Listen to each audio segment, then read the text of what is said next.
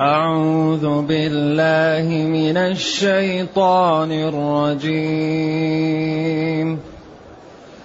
بسم الله الرحمن الرحيم. عبس وتولى أن جاءه الأعمى. وما يدريك لعله يزكى أو يذكر فتنفعه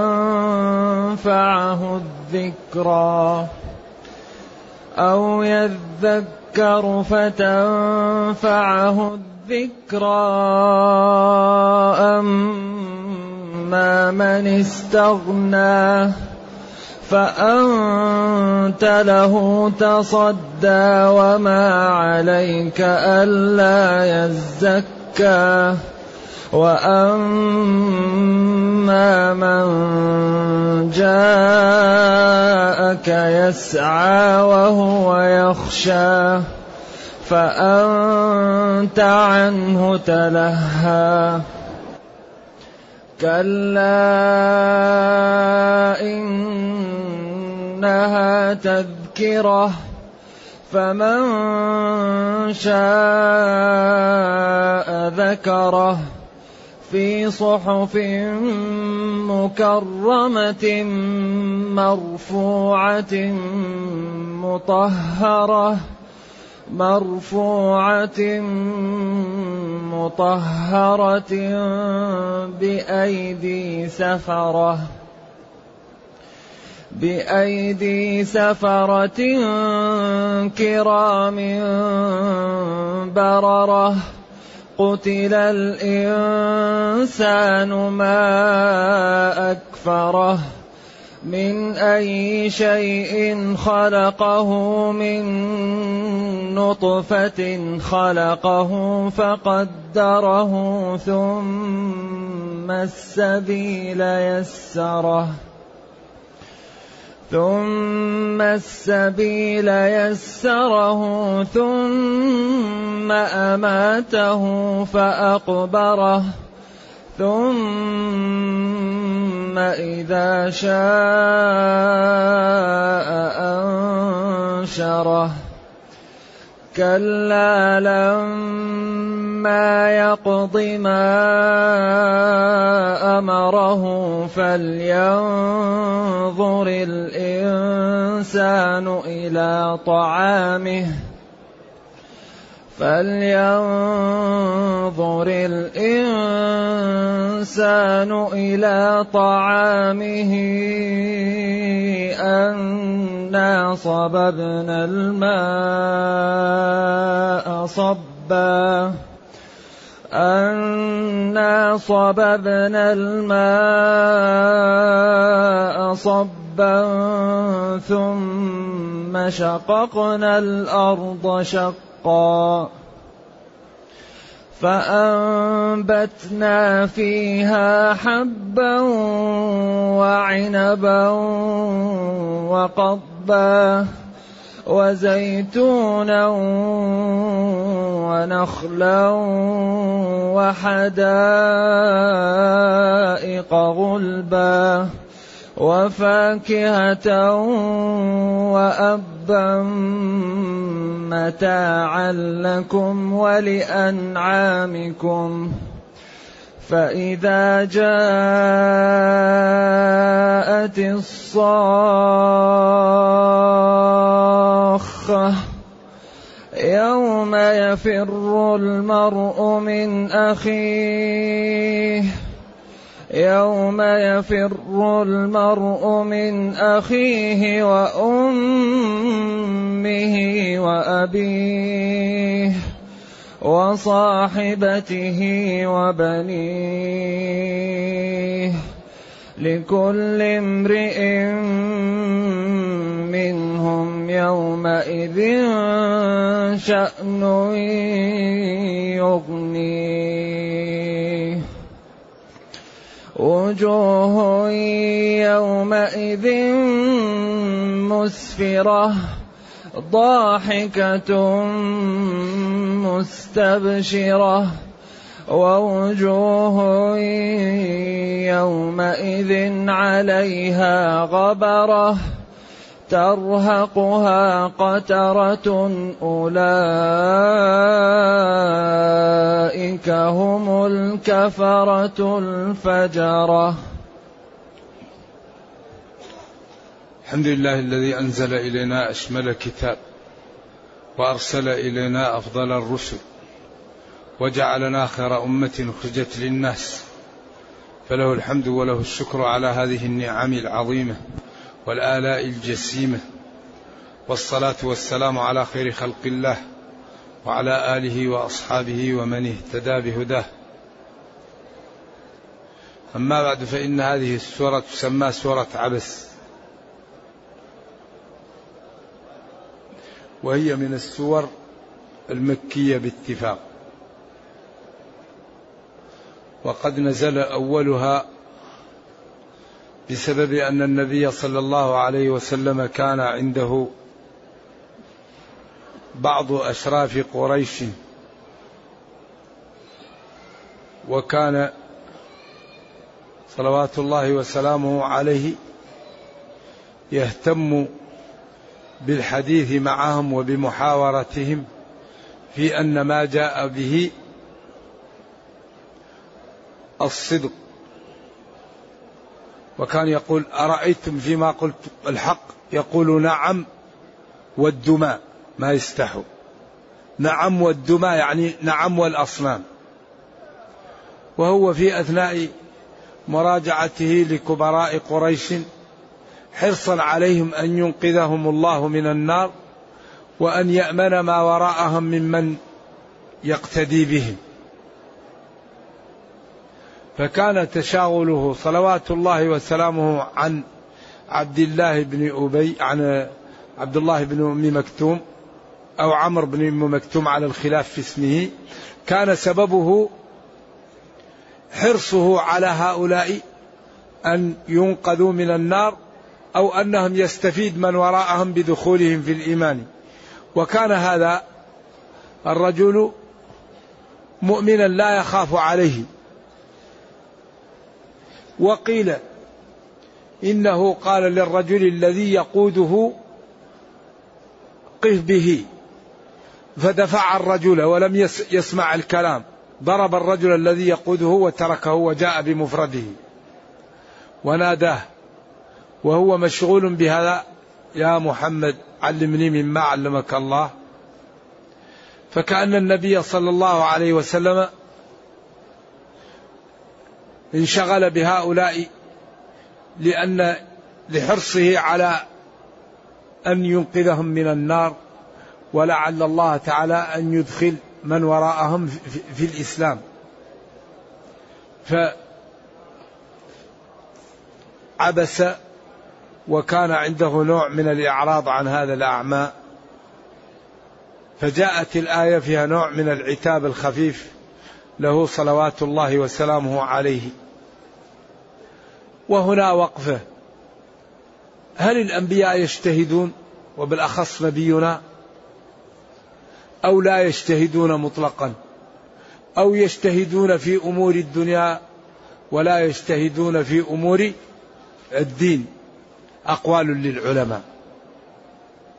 من قال إن العلماء لا يجتهدون؟ إن الأنبياء لا يجتهدون لقوله وما ينطق عن الهوى إن هو إلا وحي يوحى.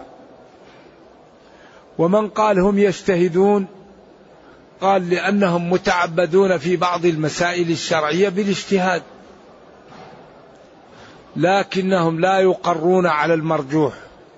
ومن قال يجتهدون في أمور الدنيا أما الأمور الشرعية فلا يجتهدون فيها. كما قال لهم لا تؤبروا النخل. فلما طلع شيصا قال لهم أنتم أعلم بأمور دنياكم. فأمرهم بأن يؤبروه. وعلى كل فنبينا صلى الله عليه وسلم بشر. لكن الله اصطفاه وفضله وأعطاه منزلة لم يعطها لغيره. قال وإنك لعلى خلق عظيم. وقال وما أتاكم الرسول فخذوه.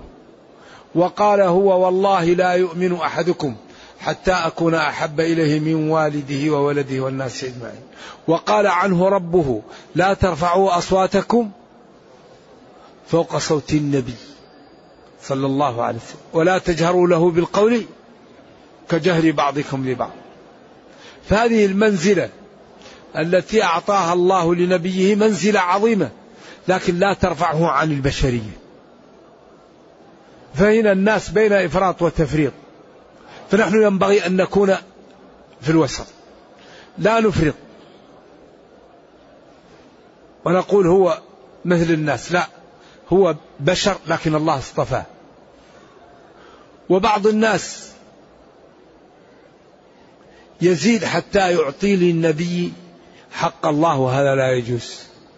إذا لا يجوز أن ننزله عن المقام الذي أعطاه ربه ولا يجوز أن نرفعه إلى منزلة الربوبية. ولكن بين ذلك. ومن أراد الاستزادة في هذا الموضوع فليقرأ في سورة الحجرات في أضواء البيان عند هذه الآية. لا ترفعوا أصواتكم فوق صوت النبي ولا تجهروا له بالقول كجهر بعضكم. والآية التي قبلها لا تقدموا بين يدي الله ورسوله. فالإفراط لا يجوز والتفريط لا يجوز. هو عبد لكن الله أعطاه منزلة لم يعطها لغيره. من الذي قيل لا ترفعوا أصواتكم فوقه ولا تجهروا له بالقول كجهر بعضكم لبعض؟ بعدين اسمه مع اسمه. قرن اسمه بالأذان. إلا أن أغناهم الله ورسوله من فضله. أغناهم الله ورسوله من فضله. والله ورسوله أحق أن يرضوه. إذا الله أعطاه منزلة عظيمة واصطفاه وشرفه وكرمه وأعلاه ولكن يبقى بشر. فلا نعطيه حقوق الله. كما أنه لو بشر لا ننزله عن المكان التي أعطاه الله. فإن الله أعطى لكل ذي حق حقه. فلا يجوز أن نقول إنه يعلم الغيب. لا يعلم الغيب إلا الله. لا يعلم إلا ما علمه الله. قال لعائشة يا عائشة إن كنت ألممت بسوء فتوبي إلى الله. ما كان يعلم. حتى أنزل الله عليه الوحي وقال أما عائشة أما أنت فقد برأك الله. وقال للأنصاري تأتي لبيت لم يشهد عليهم إلا بالخير وتتهمهم بالسرقة. حتى قال تمنيت أن أكون لم أدخل في الإسلام إلا ذلك الوقت. وقال له عمه لم تأتني بخير. حتى أنزل الله ولا تجادل عن الذين يختانون أنفسهم. إن الله لا يحب من كان خوانا أثيما. يستخفون من الناس ولا يستخفون من الله. يقول نحن أهل بيت دين وأهل بيت بني ابيرق وهو معهم يبيتون ما لا يرضى من القول. وكان الله بما يعملون محيطا. ها أنتم هؤلاء جادلتم عنهم في الحياة الدنيا. فمن يجادل الله عنهم يوم القيامة؟ قال الشاب لعمه لما رد له الرجل مشرع ما دقيقه وسلاحه الذي سرق في الليل قال عمي لما جاءه يا بني اجعله في سبيل الله فعلمت أن عمي خالط الإيمان بشاشة قلبه. قال كنت أشك في عمي لأنه ما دخل في الإسلام إلا وهو كبير السن وأنه يجامل الدين لأنه طول حياته وهو في الجاهلية. فلما قال لي اجعله في سبيل الله علمت أن عمي دخل الإسلام بشاشة قلبه.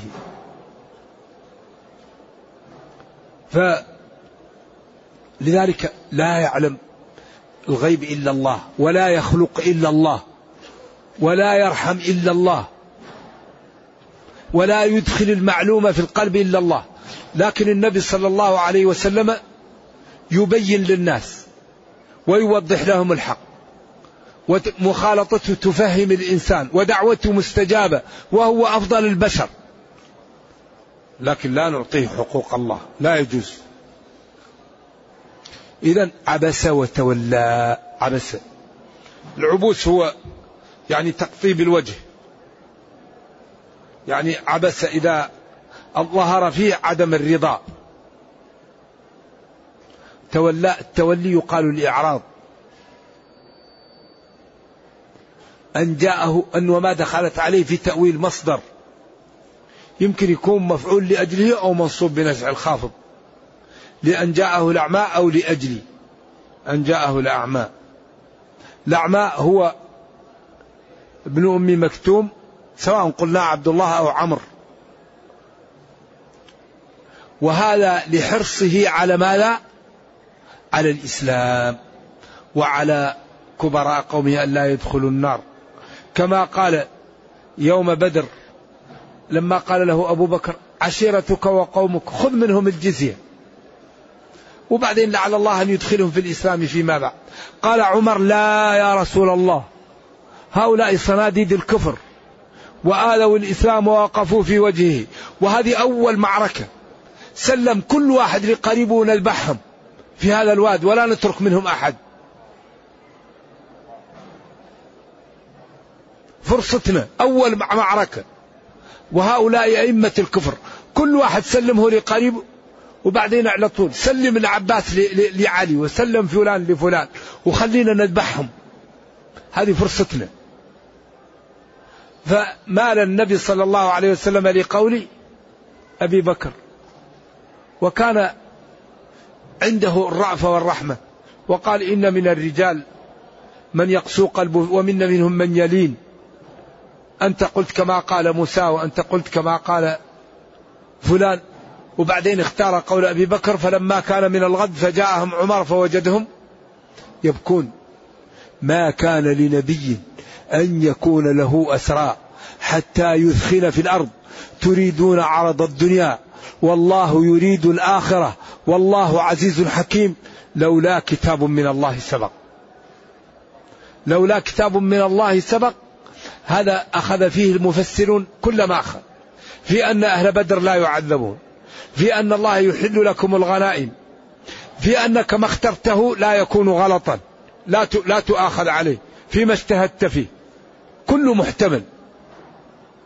في أن الغنائم تحلك.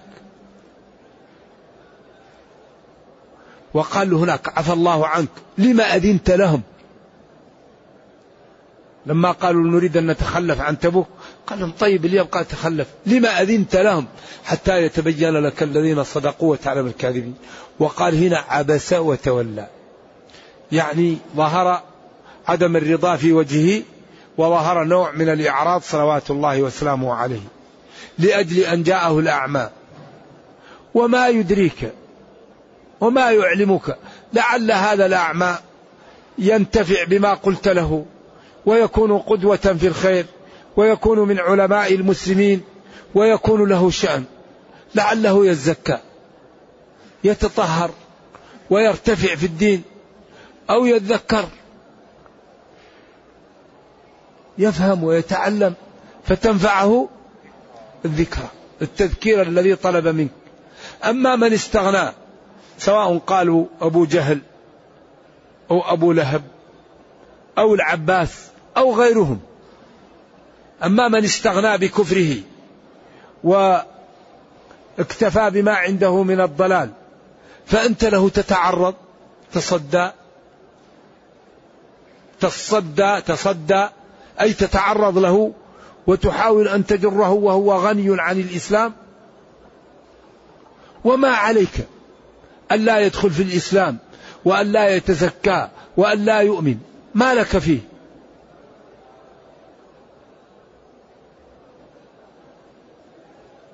وأما من جاءك يسعى. يعني قابل.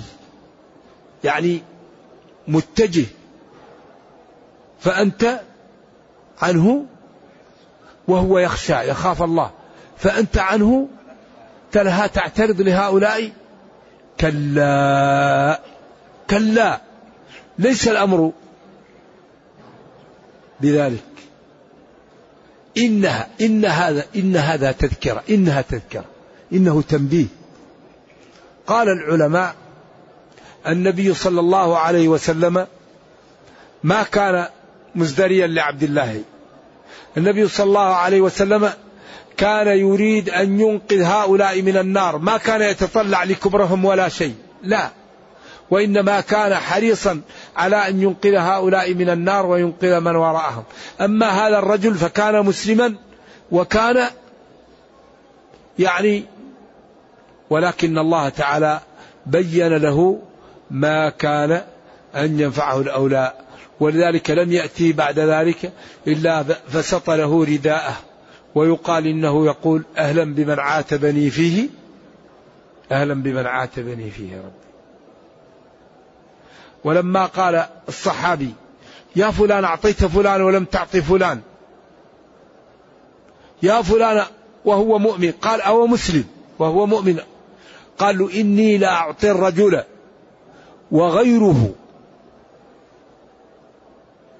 أحب إلي منه مخافة أن يكبه الله في النار على وجهه. الحديث الصحيحين.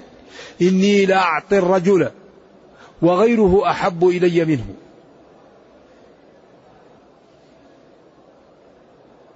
مخافة أن يعني يسخط أو يقع في شيء لأنه يكون له محبة بالدنيا فنعطيه عشان لا يقع في الهلكة. وغيره أحب إلي منه أعطيه مخافة أن يكبه الله في النار على وجهه. إذا نبينا إذا اجتهد في مسألة وكان اجتهاده خلاف الأولى بين له ربه. ولكن اجتهاد النبي صلى الله عليه وسلم بالنسبة لأمته وحي. فإذا جاء اجتهاد النبي صلى الله عليه وسلم بالنسبة لنا وحي فإذا جاءه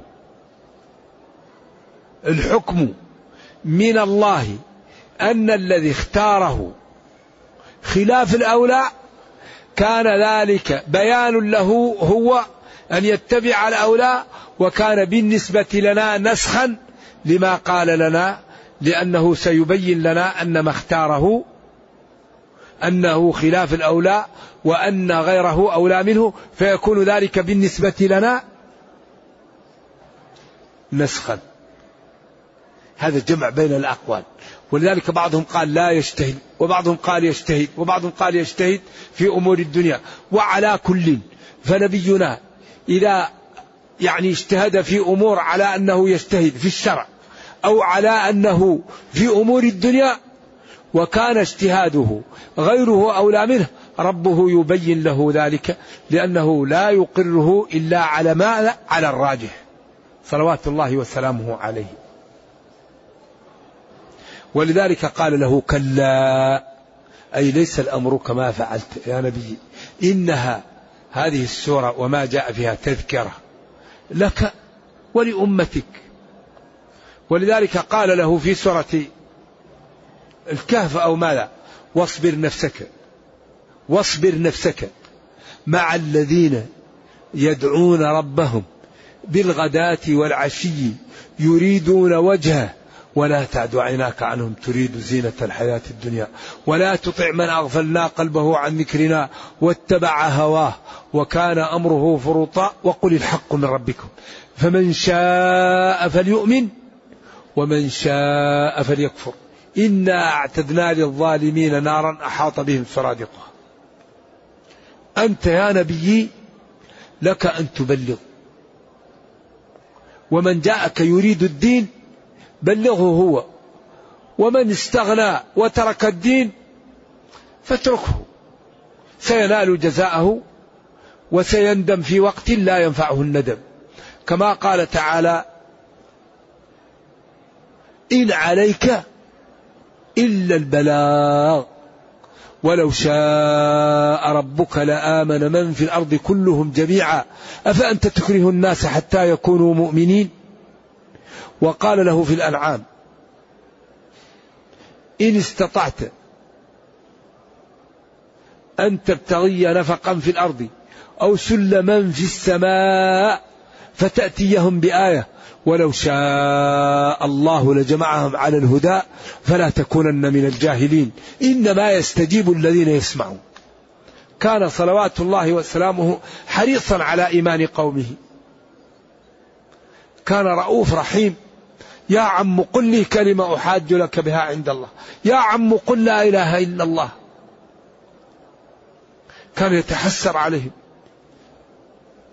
أطيعوا ربكم تفلحوا. إني نذير لكم بين يدي عذاب شديد. لقد جاءكم رسول من أنفسكم عزيز عليه ما عنتم حريص عليكم عزيز عليه عنتكم وضلالكم. ويتألم منه. فلذلك ربه سلاه. وقال له إن عليك إلا البلاغ. أفأنت تكره الناس حتى يكونوا مؤمنين؟ ما تملك هذا. تملك أن تبين لهم. ولذلك قال له وإنك لتهدي إلى صراط مستقيم. تبين وتوضح الحجج والبراهين. وقال له لما حزن على عمه وتألم قال له إنك لا تهدي من أحببت. إنك لا تهدي من أحببت ولكن الله يهدي من يشاء. إدخال المعلومة في القلب وإدخال الإيمان في القلب هذا من خصائص الربوبية. ولذلك كان من دعائه صلوات الله وسلامه عليه يا مقلب القلوب ثبت قلبي على دينك. يا مقلب القلوب ثبت قلبي على دينك. وما عليك ألا يزكى هذا الضال الضال. كلا إنها تذكرة موعظة. فمن شاء ذكره. فمن شاء أطاع ربه. وذلك الذكر موجود في صحف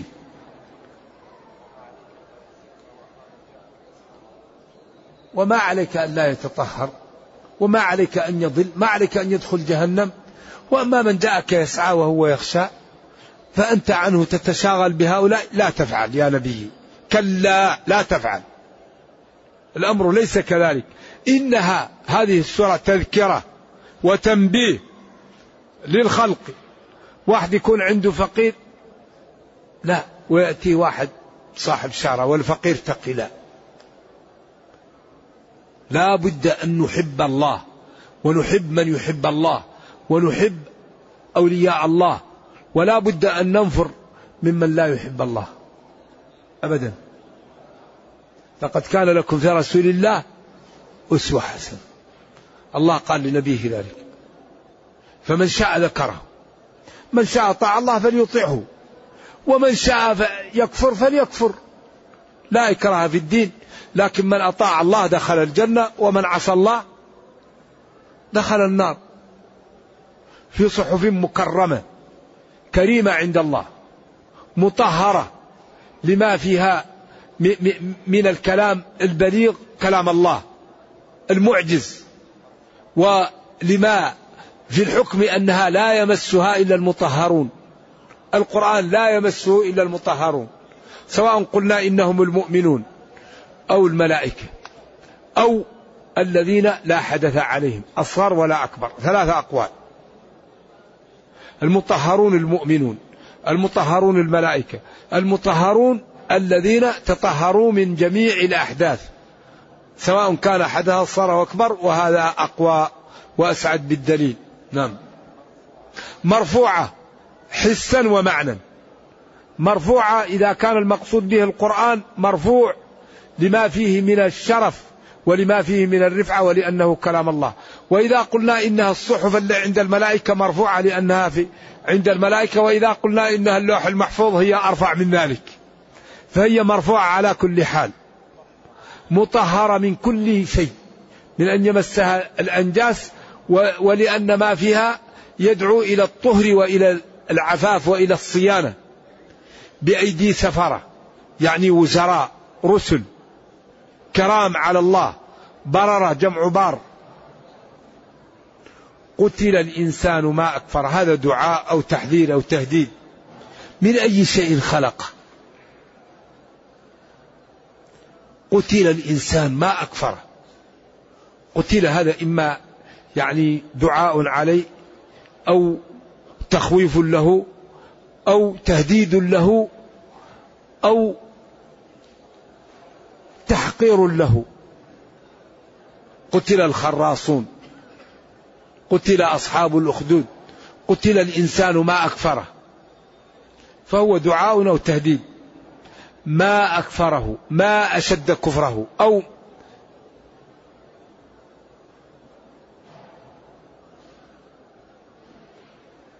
ما هل تعجبية أو استفهامية؟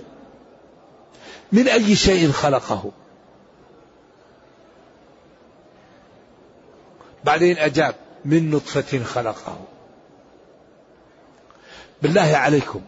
تأملوا معي. تأملوا. على أي طريقة يتكبر الإنسان. هو مخلوق من من المني نطفة.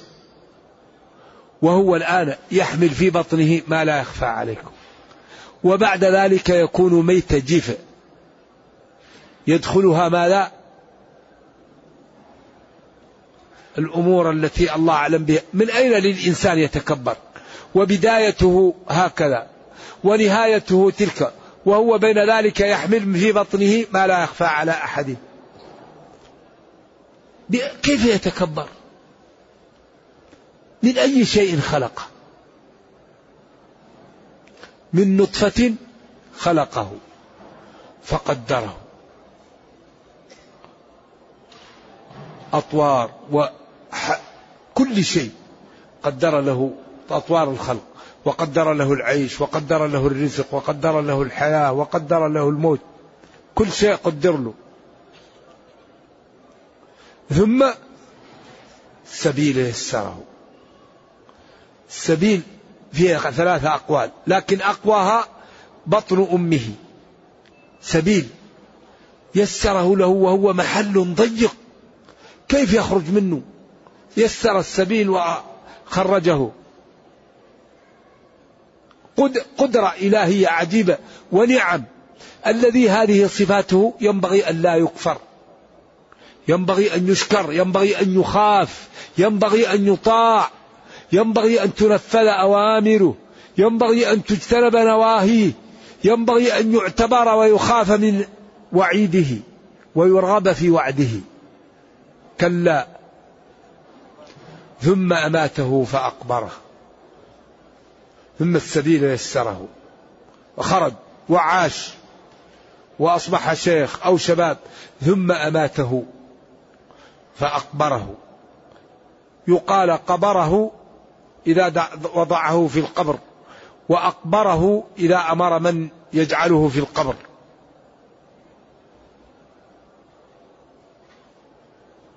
ثم أماته فشرع أن يقبر أن يجعل في القبر فأقبره. ثم إذا شاء بعثه في الوقت الذي أراده. كلا ليس الأمر كما يدعون. لم يقضي الإنسان ما أمر به. لا يمكن الإنسان أن يوفي ما أمر به لعجز الناس. اللهم إلا قل وإبراهيم الذي وفى. كل ما أمر لا بد أن يبقى عليه الشيء ما استطاع أن ينفذه ولكن الله غفور رحيم. يغفر الذنوب جميعا ويعفو عن كثير. ومن عجز يسامح ومن نسي يسامح ومن تاب يسامح ومن اضطر يسامح. ولا يهلك على ربنا إلا هالك. ثم إذا شاء أنشره. إذا شاء بعثه. بعدين نبهنا على هذا الأمر وكثير منا لا يتأمل فيه وهو قد يكون للوجوب. هذا الأمر قد يكون للوجوب ونحن لا نتأمل فيه ولا ننتبه له. فلينظر الإنسان إلى طعام. هذا الأكل اللي تأكل من أين جاء؟ الأرز الخبز التفاح العنب الشعير. القمح الذرة هذا الذي نعمل منه الأكل ونأكله. ننظر إلى طعامنا كيف جاء؟ فلينظر الإنسان إلى طعامه نظر اعتبار وشكر وعجز والتجاء إلى الله. نظر أولا اعتبار وشكر وعجز والتجاء إلى الله. لأنك إذا لم تجد الطعام كيف تعيش؟ وإذا أكلت الطعام ولم يبين لك الطرق التي يخرج منها الطعام كيف ما لا يقع لك؟ وإذا لم يأمر الطعام بأن يتمثله الجسم ما لا يقع لك؟ قدرة هائلة. صاحبها ينبغي أن يشكر وأن يخاف وأن تنفذ أوامره وأن تجتنب نواهيه. إنا صببنا الماء. فلينظر الإنسان إلى طعامه إنا صببنا الماء صبا. أنا صببنا الماء صبا. إنا يكون الكلام استئناف. وأنا صببنا يكون كأنه لأنا صببنا الماء تكون متعلقة في الينظر لما ينظر؟ لأنا صببنا الماء صبا. صببنا الماء من السماء صبا. ونزول المطر من خصائص الربوبية. قلنا إنه لا يقدر عليه إلا الله. وأنزلنا من السماء ماء طهورا لنحيي به بلدة ميتا ونسقيه مما خلقنا أنعاما وأناسيا كثيرا ولقد صرفناه بينهم. إيش؟ ليذكروا. بعض البلاد قاحل وبعض البلاد خصب. وبعض البلاد طول السنة الماء عليها وبعض البلاد سنين لم ينزل عليها مطر. ولكن المطر من خصائص الربوبية. لا ينزله إلا الله. والمطر الصناعي ما أظنه يأتي بيش بالزرع لأنه صناعي. وإذا أنبت ففهمنا غلط. أنا صببنا الماء صبا ثم شققنا الأرض شقا. من يقول للبذرة جانب منك ينزل تحت وجانب منك يصعد فوق؟ البذرة يؤمر عليها السعفة والذي فيه الحبوب يطلع فوق والعروق تنزل تحت لتشرب من الماء. من يقول لها هذا؟ انظروا إلى ثمره إذا أثمر وينعي. وفي الأرض قطع متجاورات. هذا ليقطع الطريق. متجاورات عشان لا يقولوا هذه الأرض غنية بالمواد العضوية. وهذه الأرض سبيخة لا تنبت. قال متجاورات. وقال تسقى بماء واحد حتى لا يقولوا هذا الماء جيد للإنبات وهذا الماء فيه بلى ما يخلي النبات يقع. طيب ونفضل بعضها على بعض في الطعم. في الأكل. من أين جاء التفضيل؟ والمناخ واحد لأنها متجاورة. والتربة واحدة. والماء واحد. بعدين أين جاء التفضيل يا أحبة؟ إذا من الله ليس من الطبيعة. لأن الطبيعة كيف تفرق؟ وهو في مكان واحد ومحل واحد. ولكن هذا الفاعل المختار. انظروا إلى ثمره إذا أثمر قال إن في ذلك تسقى بماء واحد ونفضل بعضها على بعض في الأكل أي في الطعم. إن في ذلك لآيات لقوم يعقلون. لمن له عقل؟ لذلك هذا الدين لا يقاوم حري بنا أن نصحبه. لا بد أن نصحب القرآن. لا بد أن نفهمه. لا بد أن نفهم العالم أن هذا الإسلام معجزة خالدة إلى قيام الساعة. أنه هو الذي يحل مشاكل العالم. مشاكل الكرة الأرضية محلولة في القرآن. لأن الله قال ونزلنا عليك الكتاب تبيانا لكل شيء وقال ومن أصدق من الله قيلا إذا كل شيء محلول في القرآن. إذا ينبغي أن تكون عند مراكز لحل مشاكل أهل الأرض. أي إنسان في الدنيا عنده مشكلة تعال نحل لك هي من القرآن. لكن المسلمين عندهم موهبة في تضييع الفرص. نضيع الفرص. وإلا لماذا الآن لا نكون كم أمر في القرآن الآن؟ أنا ما وقفت على كتاب يعد أوامر القرآن. أليس هذا تقصيرا من المسلمين؟ كم نهي في القرآن؟ أليس هذا تقصيرا من المسلمين؟ مفروض كل كلمة في القرآن تتبع. ويقال هذا الأمر للوجوب هذا الأمر للنهي. مبحوثة أوامر القرآن ولكنها يعني في الأصول وفي أحكام الفقه وفي أحكام قواعد لكن كتب تتبع الأوامر والنهي. لأن الله يقول فليحذر الذين يخالفون عن أمره أن تصيبهم فتنة. ما نهيتكم عنه؟ فاجتنبوه. إذا لابد أن نتبع الأوامر والنواهي ونعرف ما منها للوجوب فنتجنب. نتجنب خلافه وما منها للتحريم فنبتعد عنه.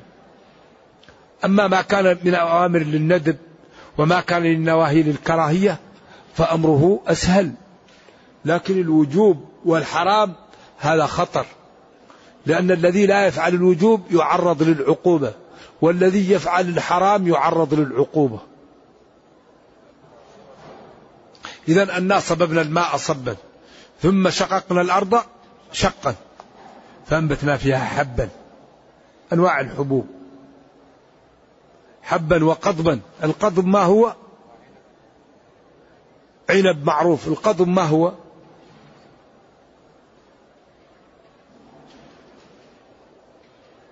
وزيتون القصب. أيوه.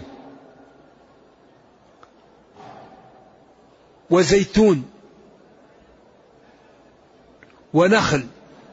وحدائق غلب.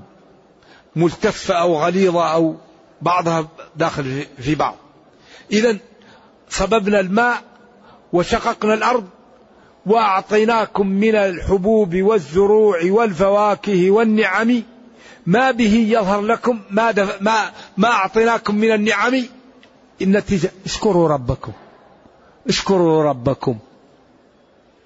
قدروا الأمور بقدرها ولا تعصوه وبادروا بتنفيذ أوامره. هذه النهاية. هذا هو النتيجة.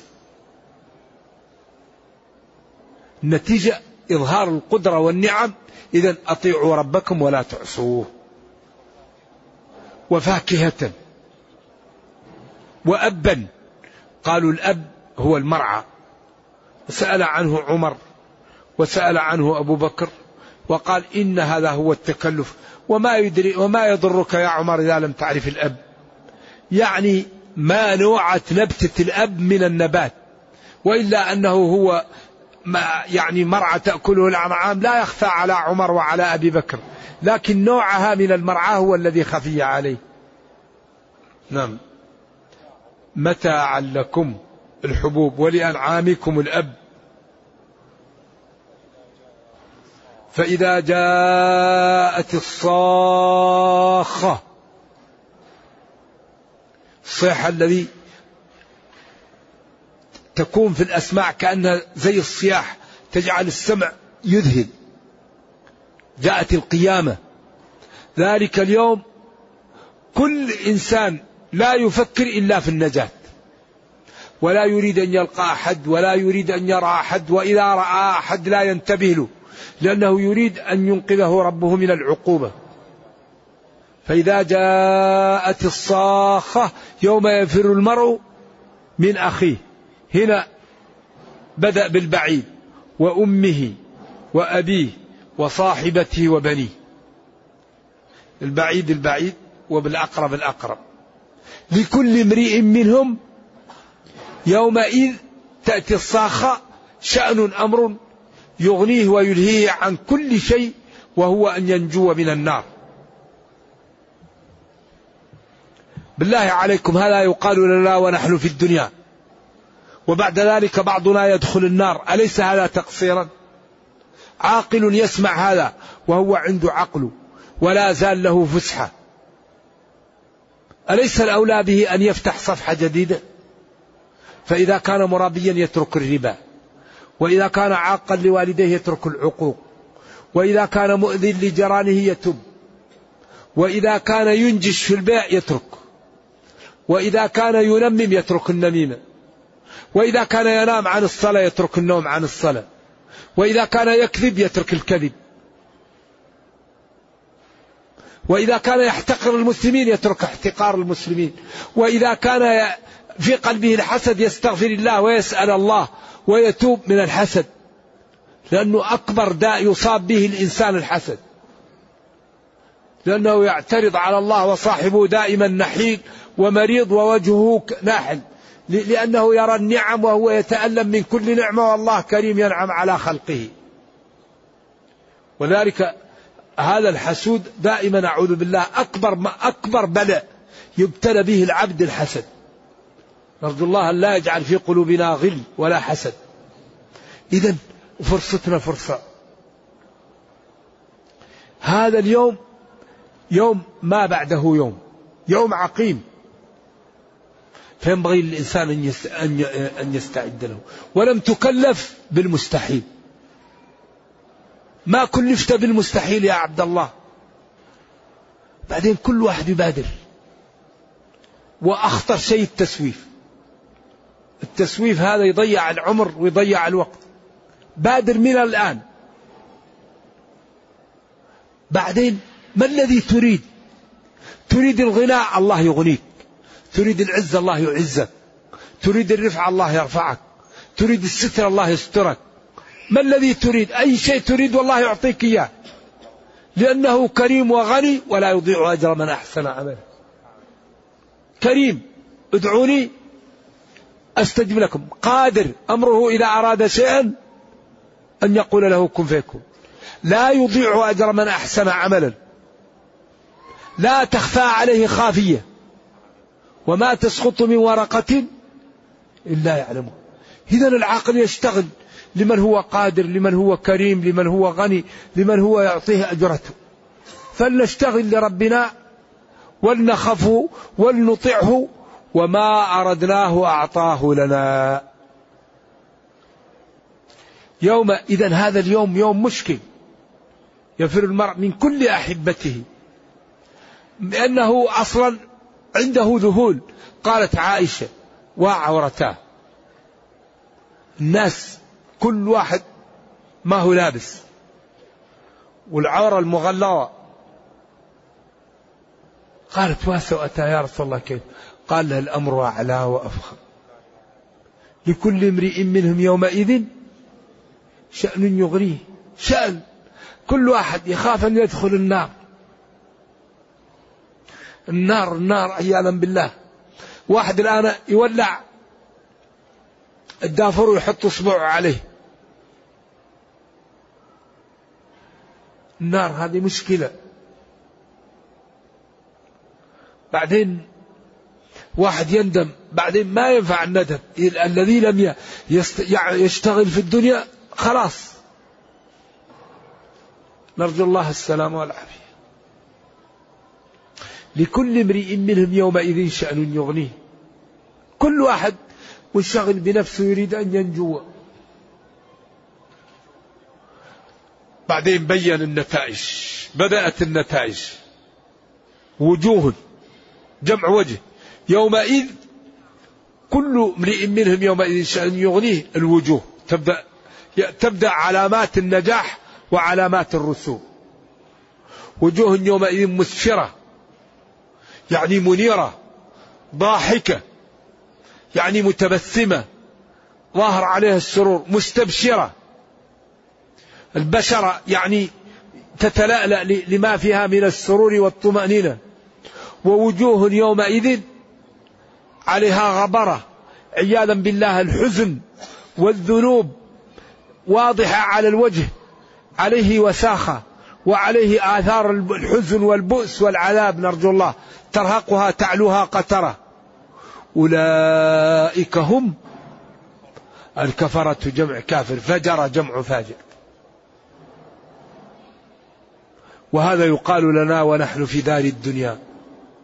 أليس من الضروري أن نعد العدة لهذا اليوم؟ أليس من السفة أن الواحد يسمع هذا ولا يبالي به ولا يعد له العدة؟ بعدين الذي يكون ناجحا نجح على على رؤوس الأشهاد. الوجه هذا من أهل التقى هذا من أهل النار. يوم تبيض وجوه وتسود وجوه. للذين أحسنوا الحسنى والزيادة ولا يرهق وجوههم قتر ولا ذلة. أولئك أصحاب الجنة هم فيها خالدون. والذين كسبوا السيئات جزاء سيئة بمثلها وترهقهم ذلة. ما لهم من الله من عاصم كأنما أوصيت وجوههم قطعا من الليل مظلما. أولئك أصحاب النار هم فيها خالدون.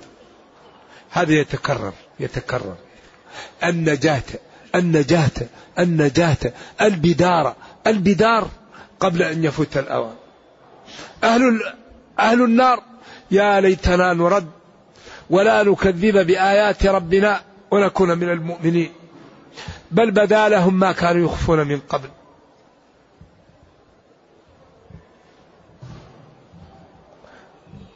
فإن عدنا قالوا الآية القبل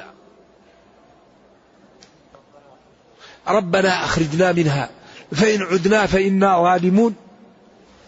قال اخسأوا فيها ولا تكلمون اخسأوا فيها ولا تكلمون. إنه كان فريق من عبادي يقولون ربنا آمنا فاغفر لنا وارحمنا وأنت خير الراحمين. فاتخذتموهم سخريا. جاءكم المطوع مسكين تيس لا يفهم. مطوع مسكين لا يفهم.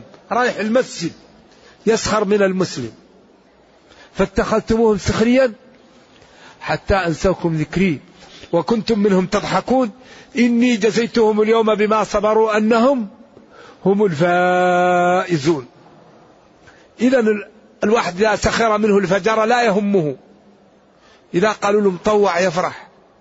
إذا قالوا له أنت رايح للمسجد آه أنت معك هستيريا. دائما رايح وجاي للمسجد. إن تسخروا منا كما قال له فإنا نسخر منكم كما تسخرون. لا يهم المسلم. الذي يريد أن يسخر منك الذي يريد أن يحتقرك قل له أمنعني من الموت. الذي يريد أن يسخر من المتدين قل له امنعني من الموت. الله قال كل نفس ذائقة الموت وإنما توفون أجوركم يوم القيامة.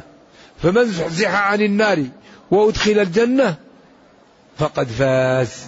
وما الحياة الدنيا إلا متاع الغرور. إذا لا يهمني في من سخر مني في من قال. هذه الجنة أمامي ورضا الله والفوز. أما الذي يعصي الله عياذا بالله أمام جهنم وأمام الزبانية وأمام العذاب وأمام النكال وأمام عياذا بالله الزقوم. نرجو الله السلام والعافية. والكفار ليسوا قدوة للاتباع. أبدا. اتباع للنبي صلى الله عليه وسلم وصحابته. لقد كان لكم في رسول الله أسوة حسنة. أما المشركون فقال الله تعالى إنما المشركون نجس. النجس لا يكون قدوة المسلم.